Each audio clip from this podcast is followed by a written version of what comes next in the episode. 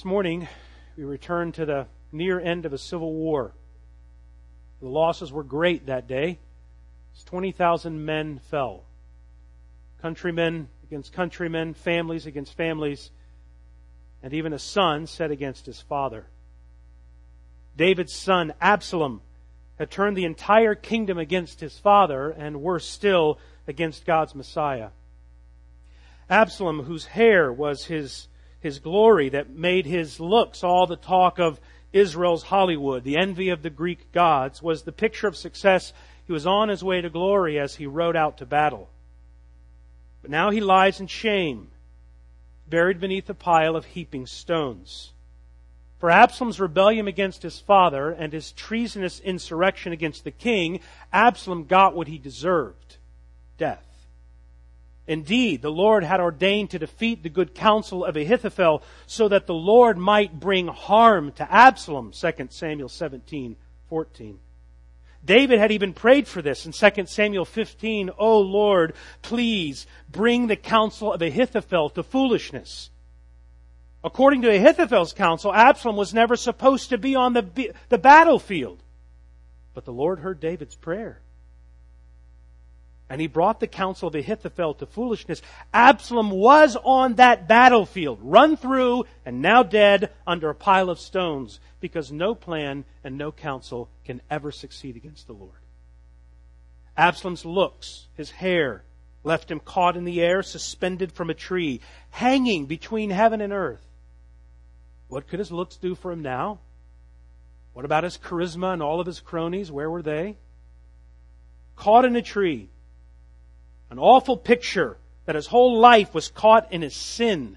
The things he relied on had turned on him. And it's a vivid picture of everyone who builds their life on an identity outside of Jesus, caught in sin. No way out but death. And we all do it. I mean, we all double down like Absalom in some way. Later this morning, we're going to see how even David doubled down. Last week we saw how Absalom's successes went to his head and he lost it. This week we're going to see how David's sorrows went to his heart and he almost lost the kingdom. Our angers and our fears, our successes, are you ready? As well as our sorrows can reveal what we worship. For some, our identity, just a reminder, is built around work, how hard we work, how valued we are at work. If only I could be king, Absalom said. If only I could have that job or that client, we say. Or maybe a different thing. Maybe our identity is, is having a well organized schedule, perhaps symbolic of our desire for control, because deep down we're afraid of not being loved or being valued. Because the more we get done, the more valuable we feel, so we control it. Here it goes. I don't know what it is for you. But let Absalom's life work on yours. Because like Absalom, here's what sin is. Sin is building your identity on something outside of Jesus. And how would you know?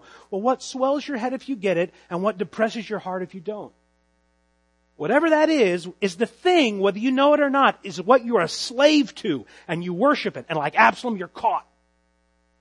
Because every identity outside of Jesus will only help you up high enough to hang you, caught in sin. That was Absalom caught in sin with no way out. Now, friend, is it you?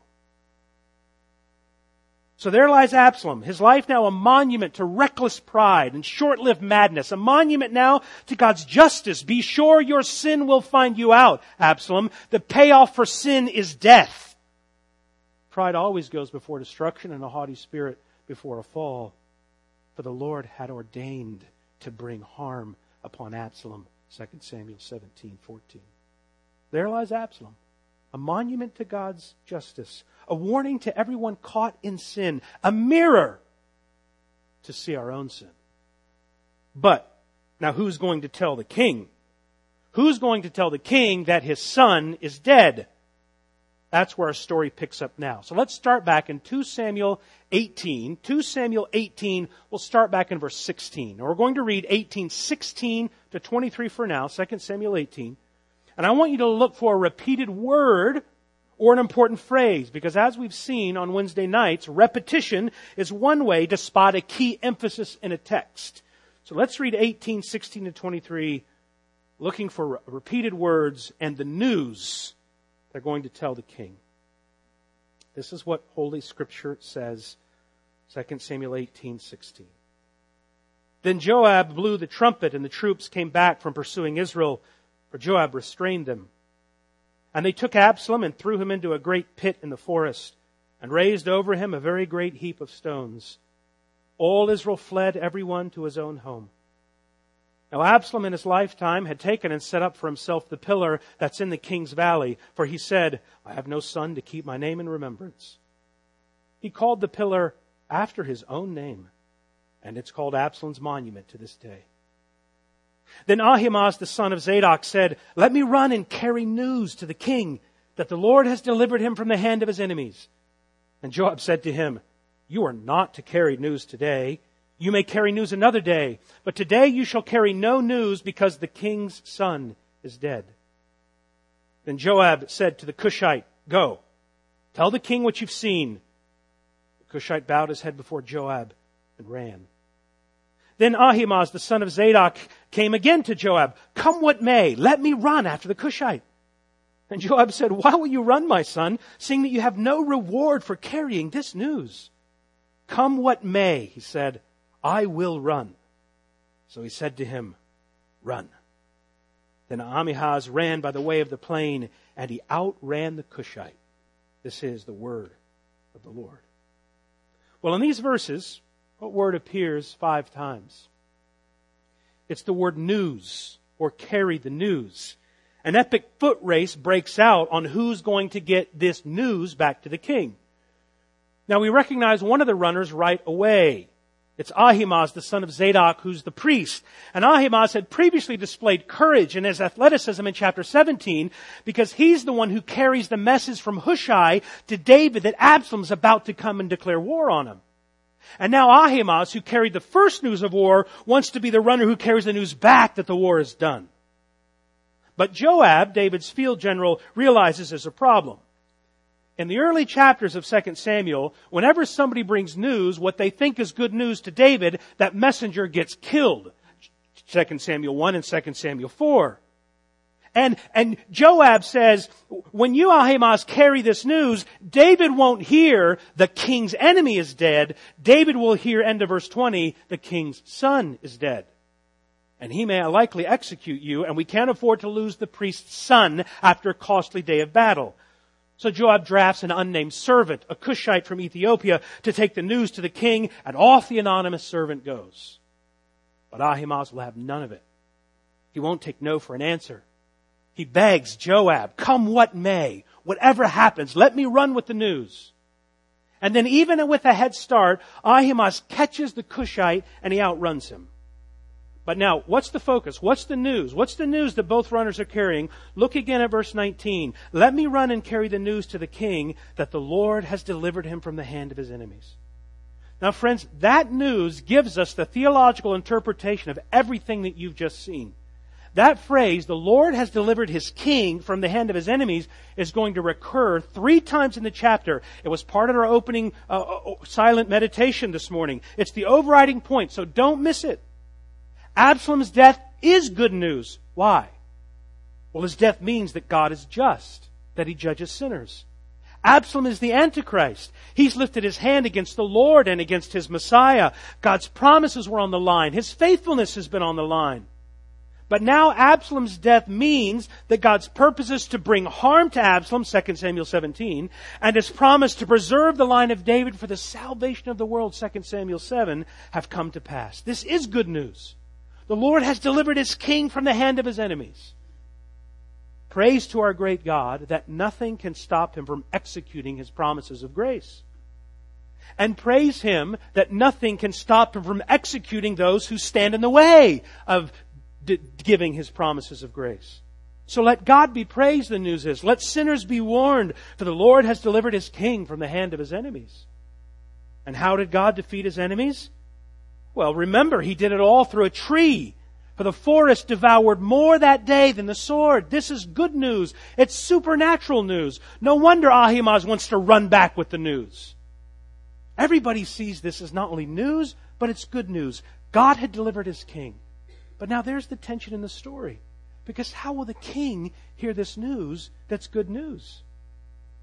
And beloved, can you think of any other time, a final time, that God defeated his enemies and provided salvation of the world through a tree? This is supernatural news. Well, let's finish reading chapter 18, and I want you to watch two main things. I want you to watch David as the news, as the tension builds, and then as it's given, I want us to watch his response. So verses 25 to 32. This is what Scripture says. Now David was sitting between the gates, and the watchman went up to the roof of the gate by the wall, and when he lifted up his eyes and looked, he saw a man running alone. The watchman called out and told the king, and the king said, If he's alone, there's news in his mouth. And he drew nearer and nearer. The watchman saw another man running, and the watchman called to the gate and said, See, another man running alone. The king said, He also brings news. The watchman said, I think the running of the first is like the running of Ahimaaz, the son of Zadok. And the king said, He's a good man, and he comes with good news. Then Ahimaaz cried out to the king, All is well! And he bowed down before the king with his face to the earth, and he said, Blessed be the Lord your God, who's delivered up the men who raised their hand against my lord the king. And the king said, Thank you. No, he said, Is it well with the young man Absalom? Ahimaaz answered, When Joab sent the king's servant, your servant, I saw great commotion, but I do not know what it was. And the king said, Turn aside and stand here. So he turned aside and stood still. And behold, the Cushite came. And the Cushite said, Good news for my lord the king. For the Lord has delivered you this day from the hand of all who rose up against you. The king said to the Cushite, Is it well with the young man Absalom? And the Cushite answered, Oh, may the enemies of my lord the king and all who rise up against you for evil be like that young man. This is the word of the Lord. You can see David's anxiousness rise as he watches a lone runner and then another come across the horizon. And then they recognize the stride of Ahimaaz, and David says, well, he's coming not only with news, but verse 27, Ahimaaz is bringing good news. He arrives out of breath, gleeful perhaps that he just crushed the Cushite and left him in the dust. But most of all, he's eager to deliver news to the king. When Ahimaaz gets close enough, he first gives the greeting, all is well. Then he gets closer and he falls to the ground, bowing over on both knees with his arms outstretched before the king, and he delivers the news. And for a second time in the account, here comes the theological center of the story, the grand conclusion of events that began all the way back at the end of 2 Samuel 14. Here's the news again, verse 28. Blessed be the Lord your God, who's delivered up the men and raised their, who raised their hand up against my Lord, the King. Now, there's an old country expression. If that doesn't, if that don't light your fire, your wood's wet. That's what should have happened. It's the second time. But David is not thinking like God's king. He's thinking as a dad. He's not thinking of national security for the nation of whom he's responsible. So the king says, yes, yes, yes, but is it well with Absalom? And now we're experiencing this report through David. We're hearing it with David for the first time. Nothing is definitive at this point. Well, a few moments later, the Cushite arrives and as readers, we want to know still how the king will react. We have to wait with David. Yes, bow genuflect, just get to the news. Then for the third time in the account, a report comes of news, and this time it is the Cushite. And look again at verse 31. What does he say? Good news for my Lord the King. The Lord has delivered you this day from the hand of all who rose up against you. Notice how all encompassing God's defeat of his enemies is. Delivered you from the hand of all who rose up against you. That's a resounding victory. The atomic bomb of God's judgment has fallen and all those who revolted have been wiped out. And don't forget to set the victory, relayed three times as news, good news, into the wider literary context of the Bible and its redemptive storyline. Because context, remember, like the prongs of a diamond ring, hold up the beauty of the text and make it shine with significance. Well, what's significant then? The context will help. Well, this is a spectacular moment in redemptive history because God's king and his kingdom are safe again. Think of it this way. Go back to the beginning of the Bible. The serpent has just struck at the heel of God's seed, but the seed of the woman has crushed out resistance. The reports of defeat and deliverance in this chapter mean this. That promise that promise that an obedient son and king given to Adam and Eve in Genesis 3:15, relayed to Abraham in Genesis 12, embodied by Israel, God's son in the Exodus, narrowed back down to David the king and one dynastic line in 2 Samuel 7. Yes, those promises that were on the line have all been kept. Genesis 3:15, it's still alive, and so is David. God's promises are alive. The king is alive. His promise then to save the world through a king who's David's son and yet David's Lord, that promise is still in play. Absalom's monument then is a monument to the day, indeed, that God defeated his enemies. And then three times we're told he delivered his king. The rulers of the earth had taken counsel together against the Lord and his anointed king. But in 2 Samuel, this chapter, God says, But I've set my king on my holy hill, and he still stands. Psalm 2. Game, set, match. Blessed be the name of the Lord. That's what's just happened. But the victory parade comes to a halt. The action screeches to a sudden stop, almost sending us as readers through the windshield of the story. It's so hard and fast. The realization of the news falls on David for the first time. And after all this running and after all this waiting, we finally get a response from the king. We all want to know what says the king? It's like the emperor in the film Gladiator. Well, his thumb, is it going to go up or down? That's the tense moment. What's going to happen? Look at the last verse of chapter 18 and into 19 for the king's reply. And the king was deeply moved and went up to the chamber over the gate and wept. And he, as he went, he said, Oh, my son Absalom, my son, my son, Absalom. Would I had died instead of you, O Absalom, my son, my son. It was told Joab, Behold, the king is weeping and mourning for Absalom.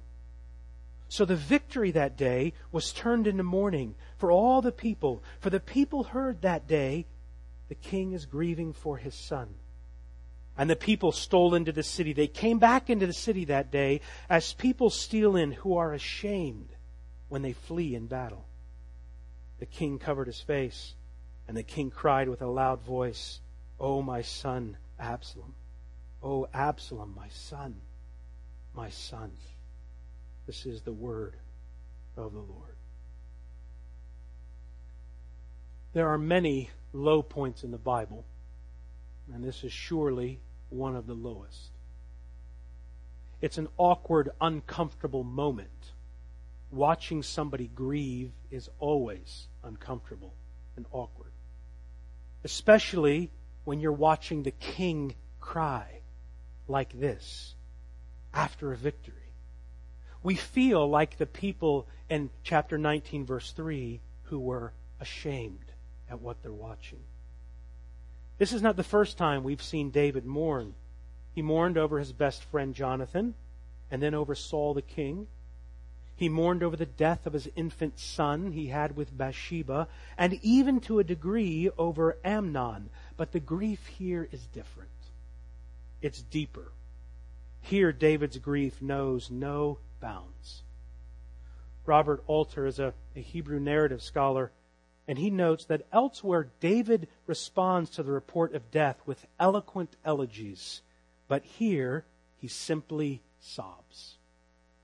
And this is not the feigned madness of a Hamlet, but the mad madness of grief. He stammers uncontrollably, like he's lost his mind from the grief, repeating my son eight times in two verses. And then with a loud voice that echoed off the stone walls of the fortress, Oh, my son, Absalom. Oh, Absalom, my son, my son. What do we make of the king's breakdown? The narrator, like with Absalom, begs us to stop. How do you know? With Absalom, he says, Behold Absalom hanging in a tree. And in 19.1, he says, You better stop. Behold, the king is weeping. He's telling us to stop and look at him. So, with divine permission and insistence, let's stop for a moment. Let's stop for lots of moments and behold the king weeping. Why is he weeping like this in chapter 18? Well, can I suggest three things that at least I think are hinted at by the immediate and then broader context? First, David grieves here not as a king, but as a father. I don't know if you picked up on this, but the name David is almost entirely lacking from these chapters. He's referred to again and again as the king, the king, the king, the king, the king, the king. His name, David, is conspicuously absent. This is the king, God's king. One big exception. There are others. As verse 24, we're told that David is sitting at the gate. And what's he waiting for? Not news about the battle. He's waiting for news about his son. Is it well with Absalom? And then as the chapter ends, David weeps, My son, my son, eight times. Here's the small point David's not weeping as a king, but as a father who lost his son. So, at one level, we say, let him weep. Let David weep. He lost his son. And David's heart is breaking as a father. He's weeping as his dad for his son, evil though he may have been. Let him weep. He just lost his son. Now, here's a quick aside that's not the main lesson in the story, but it's one. Young adults and kids, when I say this, be careful of breaking your dad's heart. Your dad loves you, and he always will, but you will run a sword through your dad's soul if you rebel like Absalom. Oh, my son, Absalom. And are we not told, don't you hear, hence here's David, yes, weeping over a wicked man. Don't you hear in Ezekiel 33 11, the Lord takes no pleasure in the death of who? The wicked. Oh, my son, Absalom, sorrow is always appropriate at any person's death, especially your son. Second, it, it, it's possible David's not only sorrowing for his son's death, but he's sorrowing for his own sin that's contributed to his son's death. Here's what I mean. I'm not tying it to psychology, but the wider context. We, we read together 2 Samuel 12 and 13. Nathan the prophet told David that the result of your sins, of your murder, you would face consequence. And here was one the sword will never depart from your family. And now, as a consequence for his sin unleashed with Bathsheba and Uriah, David just lost another son. He lost a third son. And in 2 Kings 1, he'll lose a fourth son. God is not mocked, David. What you sow, you will reap. Thus, in 2 Samuel 13 to 19, David, before your eyes, we're watching, we're watching the seed of David's sin bear fruit in his life. And as he weeps, he's eating the rotten fruit from his own sin. Yes, David is fully forgiven. And yet, Nathan said consequences would remain when he sinned, it was like dropping a big boulder into a pond with circles widening out from it, forming a wake, rocking everything around it. Absalom is morally responsible in these chapters. Absolutely. And God also told David that your sins will affect your family. The sword won't depart from your house. Your sons will die. Oh, Absalom, my son, my son. And oh, Absalom, I think my sin, my sin that led to this. Now listen, if David's grief as a father gives a, gives a permission to grieve in any loss, if David's grief as a father warns you about breaking your dad's heart, then David's likely grieving over the consequences of his sin warns everyone not to sin, especially dads. David's sins as a father set in motion consequences he couldn't stop. Remember, like those circles widening from a stone dropped in the water. Let, in other words, in other words, look at the king weeping. Let David's weeping over the consequences of sin in his family keep us all from sin, especially the husbands and dads in our congregation. That's what happened here. Look a little longer at his weeping. The narrator says, Behold the king weeping, behold him mourning. I want you to mark the awful contrast from 2 Samuel 11, from the, from the adultery and the murder. I want you to mark that contrast from then to now, because the pop songs that are there and the Netflix movies never show this awful arc. They show the allure of it. You ready to watch it?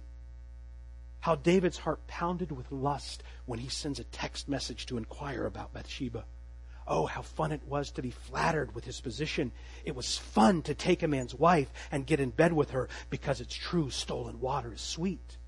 And oh, how worldly wise, how shrewd David was to cover up the murder. It was a thrill. It was a challenge. It was a pleasure. That's what it was like in the moment.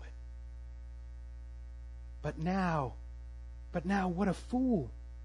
Behold the king weeping. Behold him weeping.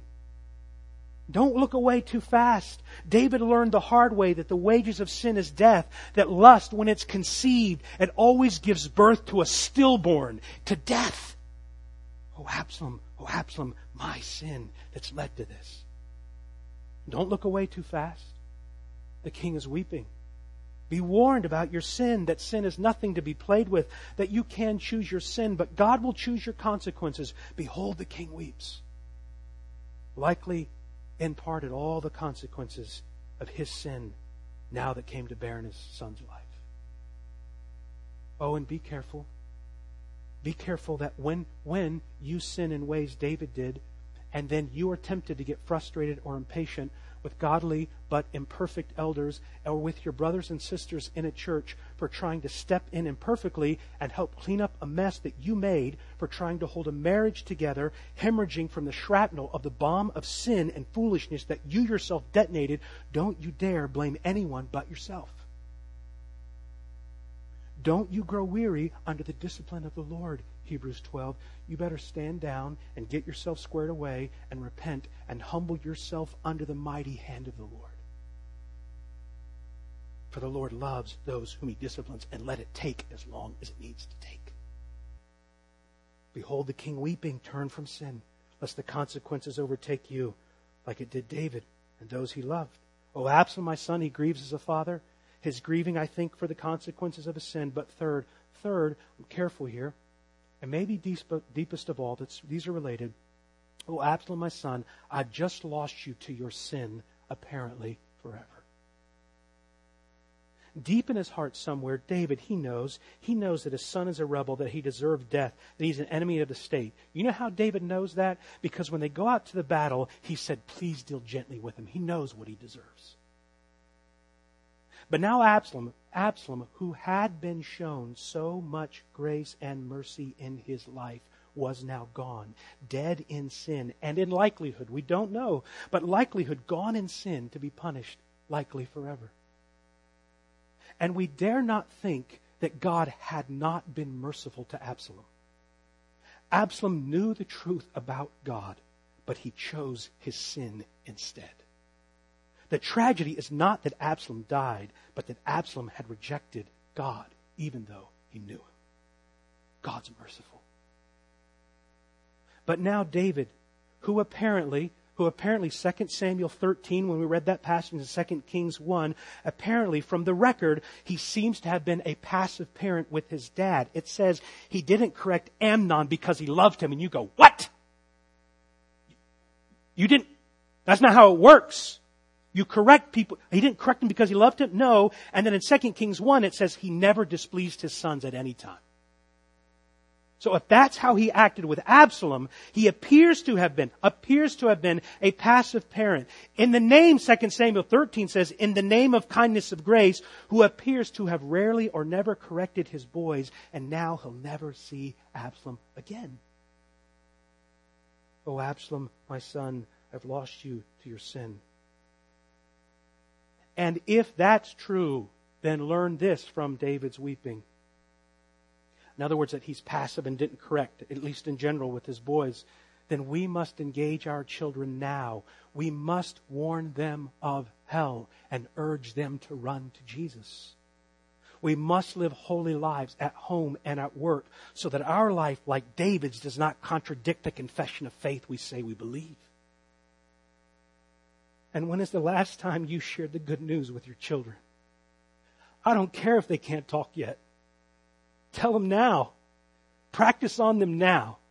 So when they do understand, you're ready to tell them. And you don't know what they're getting anyway.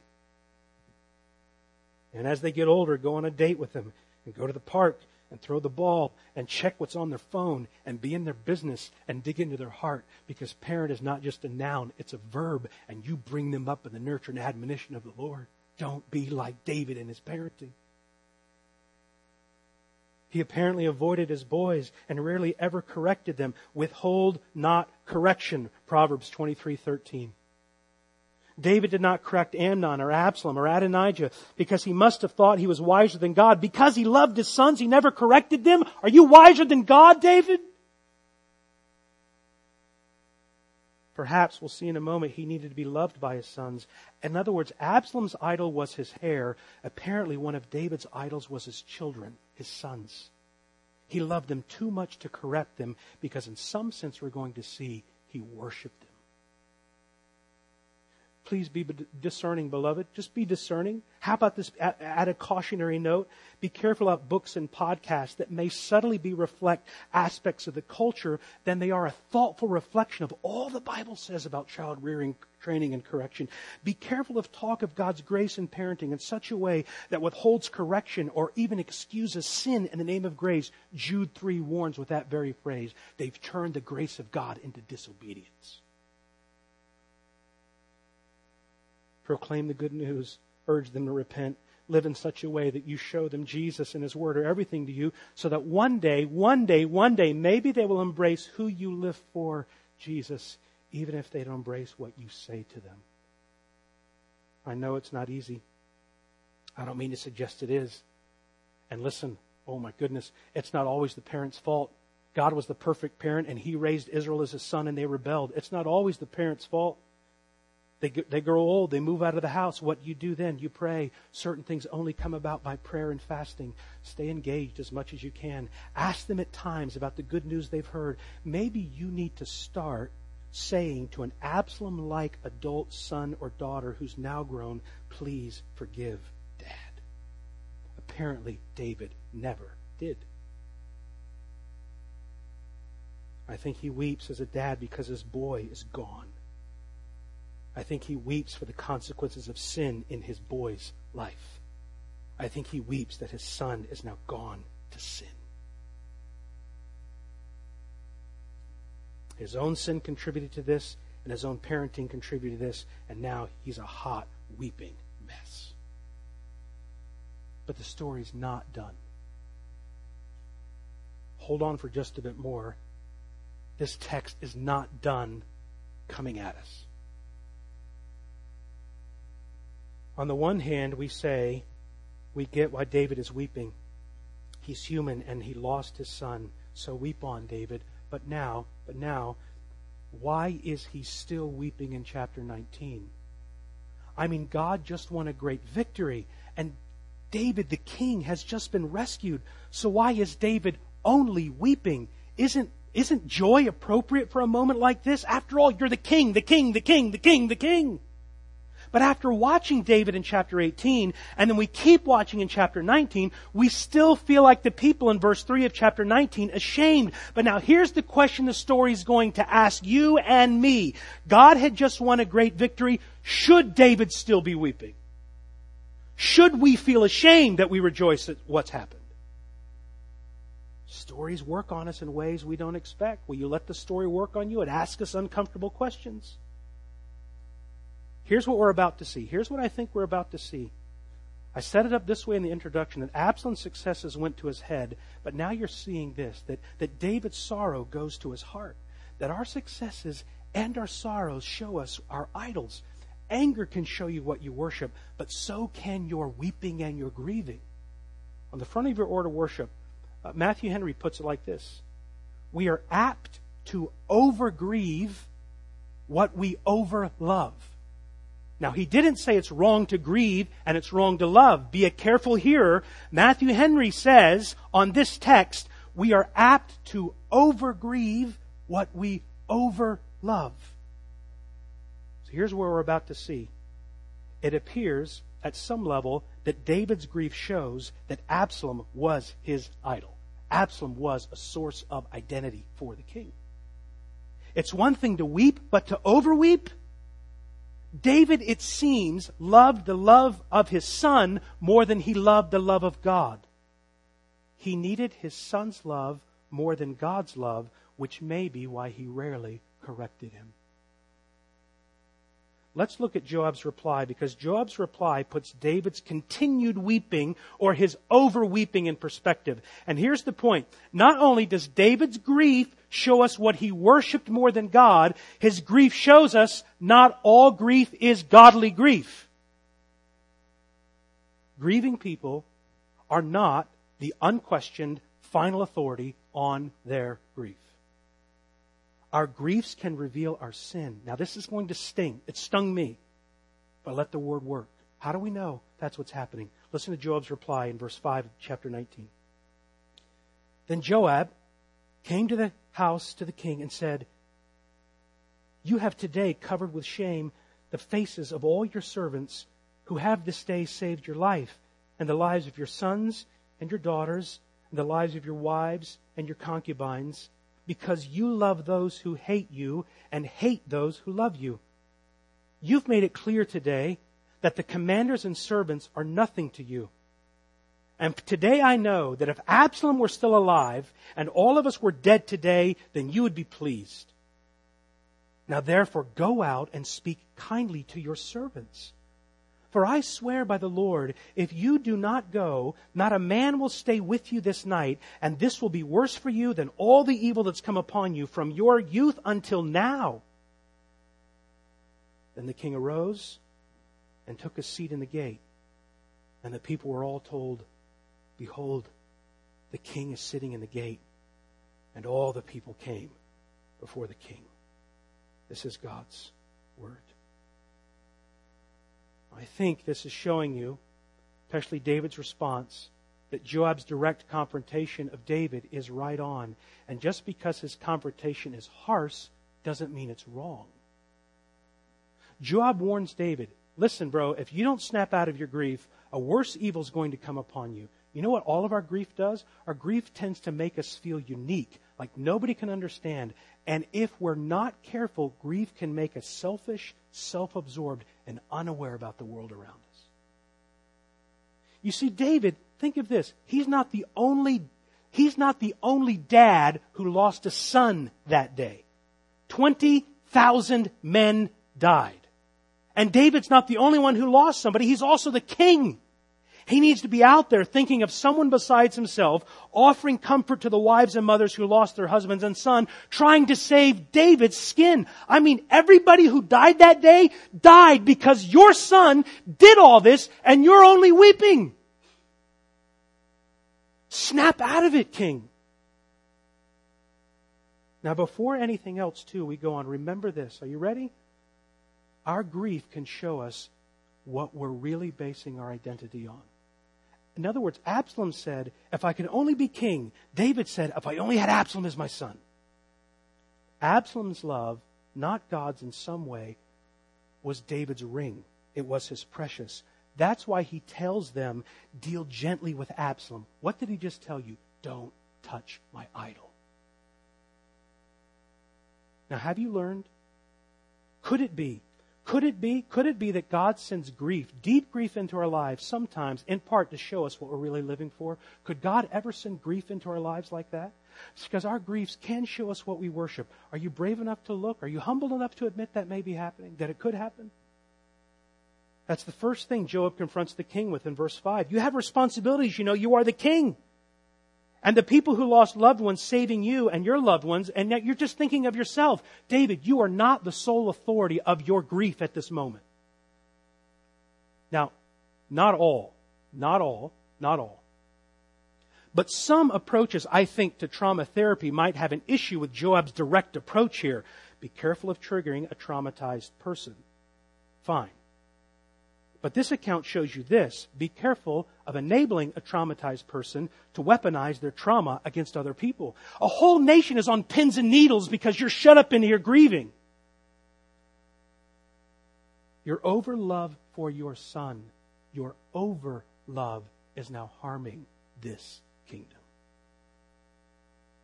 Joab continues, I know he was your son. He was also an enemy of God and his promises, and you are in danger of loving those who hate you and, and hating those who love you. In our age, with so much swirling about us in the United States, sometimes we seem to be more sympathetic for those who blatantly disregards law than we are sympathetic that God's law has been broken. Not all grief is godly grief. Be careful in our posts and our lamenting that we're not more sympathetic to sin than we are to God. Snap out of it, David. You're loving those things that are contrary to God and His purposes. Third, Joab, Joab circles around in verse 6 and says, You're not only ignoring the men and the families who died, you're ignoring the commanders who led into the battle. Don't you remember? You wanted to go out, and we said, We'll risk our lives for you. If one of us dies, it's not a big deal. We put our lives on the line as a commander and told you to stay back. You're not the only one hurting. And you're wounding people in how you're grieving. And idolizing David, and idolizing his son, it's not only hurting him, it's hurting everybody around him. And on top of that, he finally says, You know, you're giving the clear impression that if Absalom were alive and we were all dead, you'd be throwing the biggest party we've ever seen. You see, the chapter begins. Joab gets everything right. I think. Even if you want to say he shouldn't have been so, so direct. But then, but then David's ongoing grief is not godly, and dare we say, even sinful at points. Joab just exposed David's idol. The chapter begins, Behold the king weeping at the gate. How does it end? I mean, verse 8, Behold the king sitting at the gate. You know what that means? At some level, David knows Joab is correct. Behold, David's at the gate. Now, now think of how this works on us. Joab's confrontation, I think, comes at us directly in our feelings first culture. Joab's bold confrontation of David in his grief warns us that our grief can reveal an idol and that not all grief is good or godly. Be careful of manipulating people, holding people hostage with your grief. David did that. Be careful of thinking you have an unquestioned right to grieve in the way you want and that you are the sole authority of your grief. Joab called out David for thinking like that. We all need a Joab. Here's an illustration. If my car breaks down, I've had the car now for about 20 years. I can tell you how it happened. I can tell you where it happened. I can tell you the funny noises it make. I'm an expert on my car. But I'm not an expert on how to fix my car. Now, could it, could it be in the same way that just because I know all about my sorrows doesn't mean I know all about the best way to deal with my sorrows in a biblical way. David needed Joab, even if he was curt and rude and brash. We are not the unquestioned authority on our grief and hurts. We need the body. We need people. Be careful of becoming self righteous in our grief. We might be. We might. I said might we might be embracing a category of victim and hurt more than you embrace the category, I'm a child of the king. Now listen, victimhood culture is real. It's alluring. It's the fastest way to make yourself immune from any fault or criticism and absolve yourself of any responsibility, even how you're currently responding. And on top of that, you'll get the affirmation you so desperately crave. Because we're all made to be loved. But Joab called David out. It's okay for us to challenge one another at times in grief. Listen, the account of Job is in the Bible to warn us and help us bear with one another. Sometimes just shut your mouth and bear with them. That's in the Bible. It's there. We need to hear it. Weep with those who weep. But the account of Job is not the only passage in the Bible that warns us how we respond to grief. Therefore, Joab's confrontation gives us a harmonizing note to Job. Joab's confrontation of David in his grief reminds us that sometimes grieving people need confronting as much as they need comforting. And just because they're hurt doesn't make them right. just because they're hurt doesn't mean they're always right. They may, like David, be clinging to a false idol and a false hope, and you need to help them see it. All we can do is listen.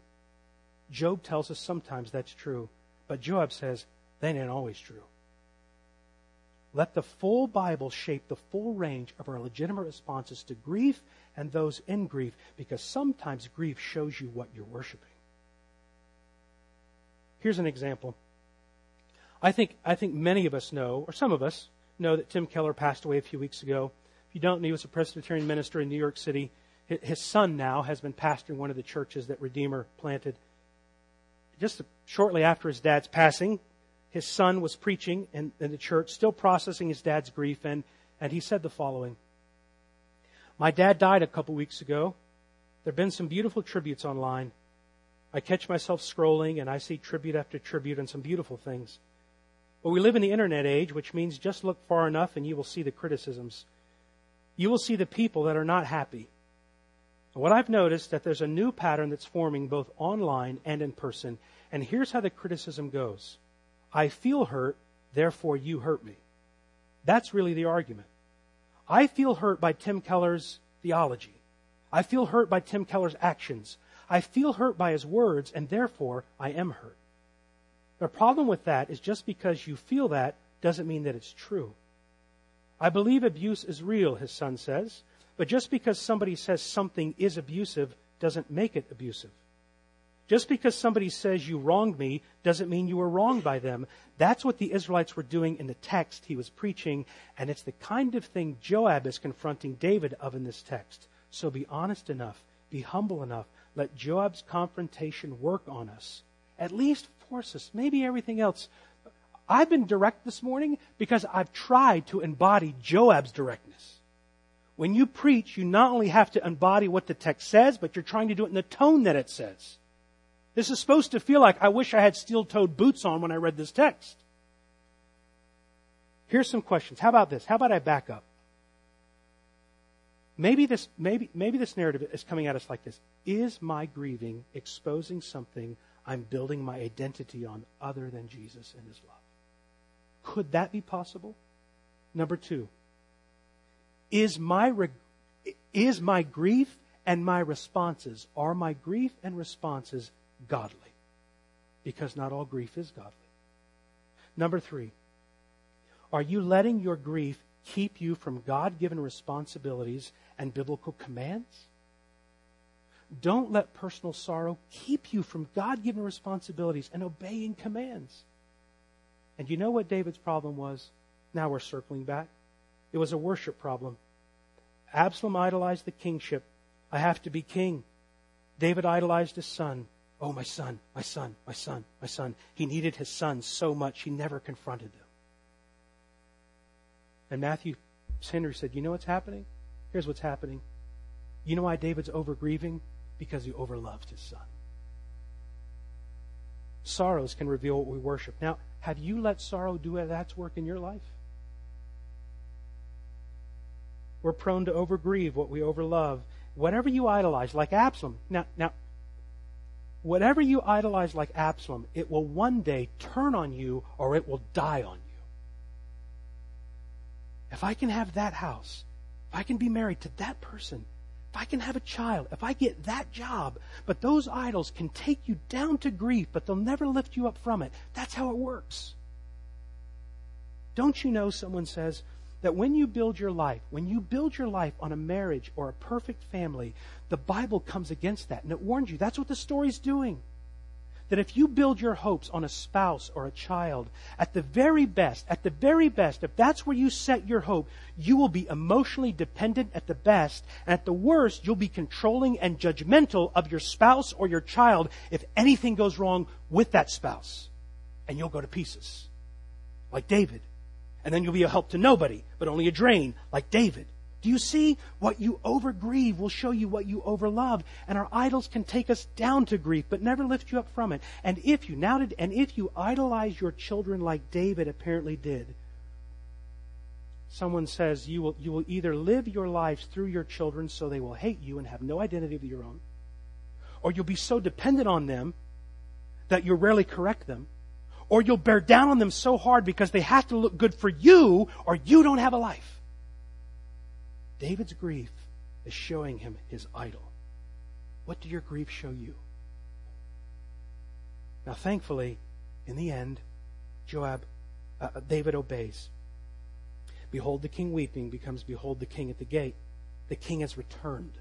God's king has returned, ruling and reigning. That's the rest of chapter 19 is about. And I wanted to get to that, but I didn't because I want to get to the return of the king. The king is back.